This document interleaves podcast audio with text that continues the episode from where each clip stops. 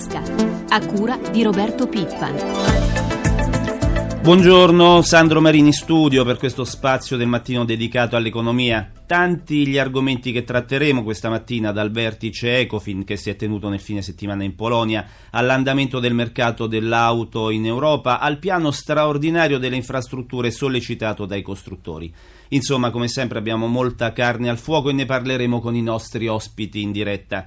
Iniziamo con il primo, il professor Pietro Alessandrini, economista all'Università di, per- di Ancona. Buongiorno professore. Buongiorno.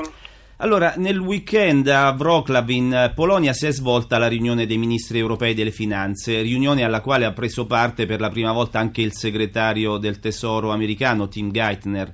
La prima cosa che le chiedo di commentare è la, il rinvio della decisione ad ottobre da parte dell'Eurogruppo sulla nuova tranche di aiuti alla Grecia.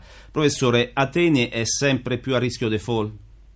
Certo, la probabilità di insolvenza aumenta dopo il rinvio ad ottobre del pagamento di una rata del sostegno finanziario europeo è un segnale di incertezza e di mancanza di consenso tra governi europei che provoca, provoca, ulteriore sfiducia sui mercati e la situazione si aggrava ulteriormente. È miope pensare di non sostenere fino in fondo la Grecia perché poi la crisi si allargherebbe per contagio ad altri paesi, Italia compresa, e gli interventi di sostegno sarebbero ben maggiori.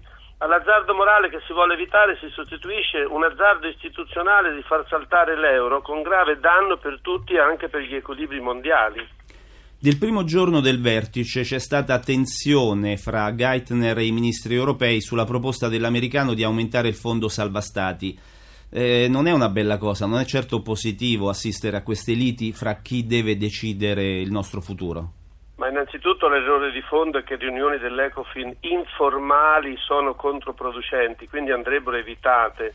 Non è più tempo di discutere senza decidere, oltretutto invitando il ministro del Tesoro americano. Sono emerse divergenze con gli Stati Uniti, oltre che tra paesi europei più dubbi reciproci che punti di convergenza. È vero, entrambi i, gravi, entrambi i paesi hanno gravi problemi interni e gli Stati Uniti hanno anche un grave problema di debito estero e di sostenibilità del dollaro.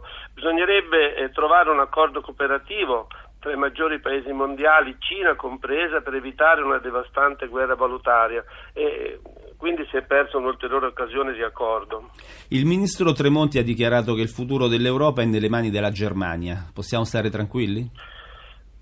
non tanto fino adesso per come si è comportata la Germania. Io sono d'accordo con il Ministro, anche la Germania ha grosse responsabilità nell'aggravamento della crisi europea e in positivo le ha nel trovare una via di uscita. Il governo tedesco deve affrontare un problema di perdita di consenso elettorale interno, è vero, ma avrebbe dovuto puntare con più forza a tranquillizzare i mercati oltre che i suoi elettori, assumendo il ruolo di locomotiva europea. La Germania, va sempre ricordato, ha il vantaggio di scambi con un euro sottovalutato rispetto al valore che al suo posto avrebbe il marco. A fronte di questo vantaggio si richiede una pari assunzione di responsabilità. Professore, una risposta flash, ma eh, dal vertice è uscito qualcosa di buono? Eh, direi solo una speranza, che, ci, che, si sia finalmente capito che non si può più discutere, occorre agire con decisione e credibilità nell'interesse di tutti. Speriamo che la prossima volta si faccia così. Grazie al professor Alessandrini per essere stato con noi. Infrastrutture, opere pubbliche, messa in sicurezza del territorio e un programma di sviluppo per le grandi città. Questi in sostanza i contenuti del piano per le infrastrutture, un piano straordinario che l'ANCE, l'Associazione dei Costruttori, chiede al governo. Abbiamo in linea con noi questa mattina Economia in Tasca Paolo Buzzetti, presidente dell'ANCE. Buongiorno Presidente. Buongiorno, buongiorno. Quali sono i motivi che vi hanno spinto a fare questo appello? Beh, sono più di due anni che come Stati Generali dell'Edilizia, sia associazioni che sindacati, stiamo urlando che c'è una condizione di difficoltà. Ora con la crisi di quest'estate la situazione si aggrava, è una crisi finanziaria ma ha ripercussioni sulla realtà eh, delle imprese. Innanzitutto continuiamo con dei pagamenti tra privato e pubblico in grandissimo ritardo, si arriva addirittura a un anno e mezzo, due, e poi dal punto di vista del credito le cose si faranno più difficili col costo del denaro salirà senz'altro. Il rischio è che imprese sane debbano chiudere per questi motivi e licenziare, licenziare impiegati oltre che operai, quindi c'è anche un problema di, di sociale oltre che di deindustrializzazione di un settore. Voi apprezzate il decreto infrastrutture a cui sta lavorando il governo, ma dite che non è sufficiente, perché? Va benissimo eh, il tentativo di semplificare eh, le norme e di rendere più rapido il tutto e lì si sta facendo un lavoro eh, importante. Servono però anche le risorse. Qui ci vuole una spinta anche un po' keynesiana, eh, gettando con coraggio un po' di risorse nelle infrastrutture e nell'edilizia in generale eh, siamo in un grandissimo ritardo che sta aumentando nel tempo, quindi fare grandi infrastrutture anche medio-piccole, il famoso piano delle priorità che sta al palo eh, diciamo nella, dopo l'approvazione del CIPE ben dal 2009 è un qualcosa che non solo eh, renderebbe sbloccarlo eh, più rapida eh, l'occupazione, renderebbe fare cose valide eh, dal punto di vista anche della messa in sicurezza del territorio, dal punto di vista anche della manutenzione importante delle infrastrutture e delle città del paese, ma permetterebbe anche diciamo di far riprendere fortemente l'occupazione. Un miliardo speso in edilizia produce 23.000 posti di lavoro. Presidente, e il que- piano casa può servire a qualcosa in questo caso? Assolutamente sì, alcune regioni lo hanno già ben rivisitato, ma non solo, eh, è stato approvato un decreto 70 recentemente, il decreto sviluppo, una serie di norme dal punto di vista delle semplificazioni urbanistiche, che è una vera e propria legge di riqualificazione per le città, ma ancora una volta qui ci vuole lo slancio di mettere insieme risparmio energetico, manutenzione dei fabbricati, housing sociale per le coppie giovani e per le famiglie in genere che non riescono a comprarsi la casa per i valori troppo alti, una riqualificazione di città che sono il motore per il futuro dello sviluppo dell'economia e solo noi ancora una volta siamo fortemente in ritardo con questi programmi. Eh, infrastrutture e interventi sulle città sono la soluzione, i due pilastri di una grandissima spinta che si può dare al, col settore dell'edilizia all'occupazione e alla ripresa Bene. Non so che stiamo aspettando a, a, varare tutto ciò. Bene, grazie, molto chiaro. Presidente Buzzetti, grazie di essere stato con noi. Sono le 7.47 minuti, voltiamo pagina, parliamo di auto. Estate altalenante per il mercato europeo delle quattro ruote che a luglio ha segnato un calo, mentre in agosto è tornato a crescere.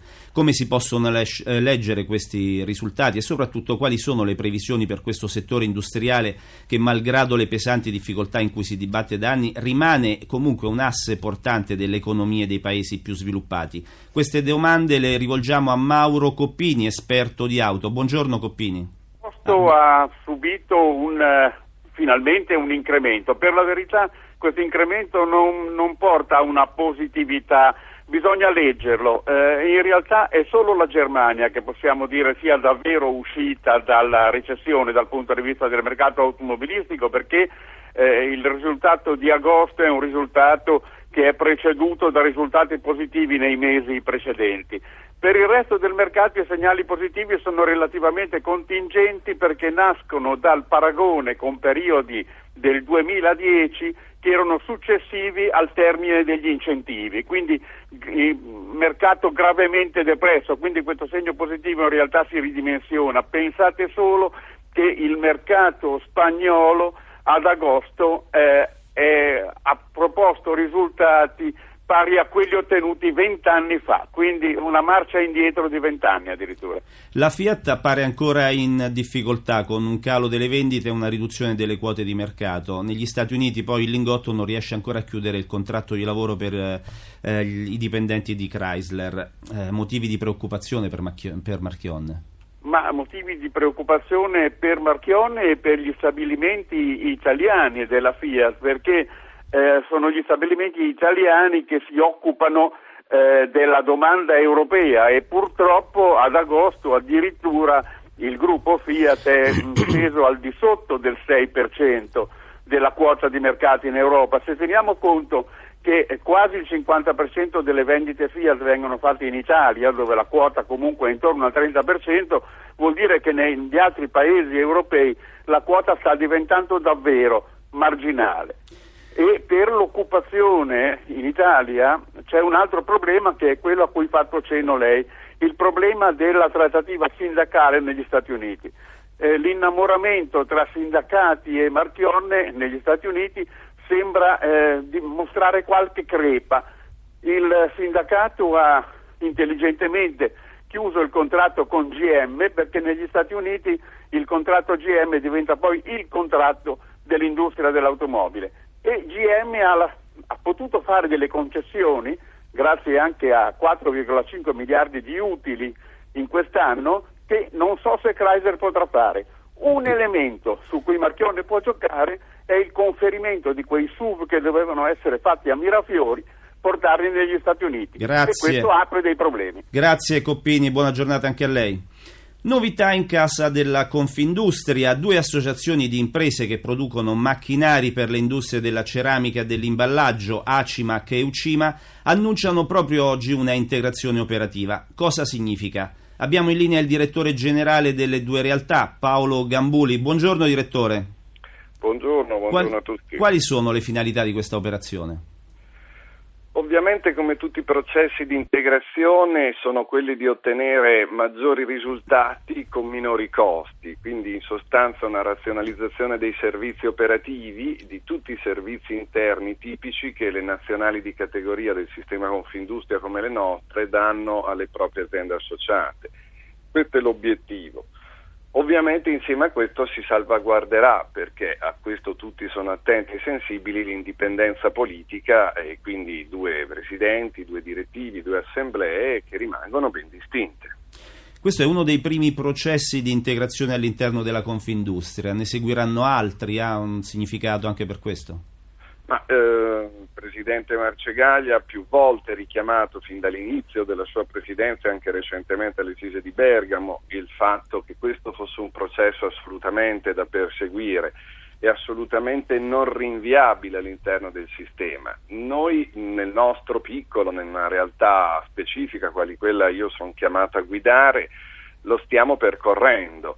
Mm, Ovviamente di altre realtà non, non rispondo e non posso parlarne. La nostra non sarà una cosa semplice perché integrare eh, realtà come le associazioni, associazioni di imprese che hanno delle storie, sono strutturate, hanno mh, de- dei bagagli eh, di storia non facili da eh, far convergere su progetti comuni e questa è la sfida che eh, le aziende di questo settore si sono poste e con le due associazioni cercheremo di raggiungere questo obiettivo. Ritengo che sia assolutamente alla portata di tutti se c'è volontà politica. Direttore, tanto per capire brevemente, eh, mh, quale- quali sono le dimensioni di questi due settori? Qual è il valore economico? Eh, il mondo delle imprese che fanno macchine per ceramica è di un miliardo e 400 milioni circa, eh, un controllo molto importante del mercato mondiale, circa un 75% all'export. Per- Per quanto riguarda le macchine per il confezionamento e il packaging in generale, siamo attorno ai 4 miliardi di fatturato. Grazie, Anche- grazie direttore, grazie Gambulin, grazie. Prima di chiudere vediamo quali sono le previsioni per la riapertura dei mercati finanziari, lì nella nostra sede di Milano dove c'è per noi Marzio Quaglino. Buongiorno Marzio. Per quello che riguarda la giornata odierna, le previsioni per le borse europee che apriranno alle 9 sono di una partenza in leggero ribasso. Come sono andate le- com'è andata la chiusura sui mercati asiatici? Mercati asiatici sono, ma, per i mercati asiatici manca il riferimento di Tokyo, chiusa oggi per festività. Gli altri indici sono invece in calo, citiamo eh, Shanghai che perde l'1,45%, l'Hang Seng Hong Kong meno 2,42%. Prevalgono le preoccupazioni ancora sulla situazione europea. Grazie, grazie Marzio Quaglino. Per ulteriori informazioni finanziarie vi ricordiamo la nostra rubrica Questione di borsa e non da subito dopo il GR1 delle 10. Per fare domande al nostro esperto dovete chiamare il numero verde 800 555 941 dalle 8.30 alle 9. Economia in tasca termina qui, assistenza al programma di Francesca Librandi. La linea torna ora prima di tutto da Sandro Marini. Grazie per l'ascolto e buon proseguimento di giornata con i programmi di Radio 1 Rai.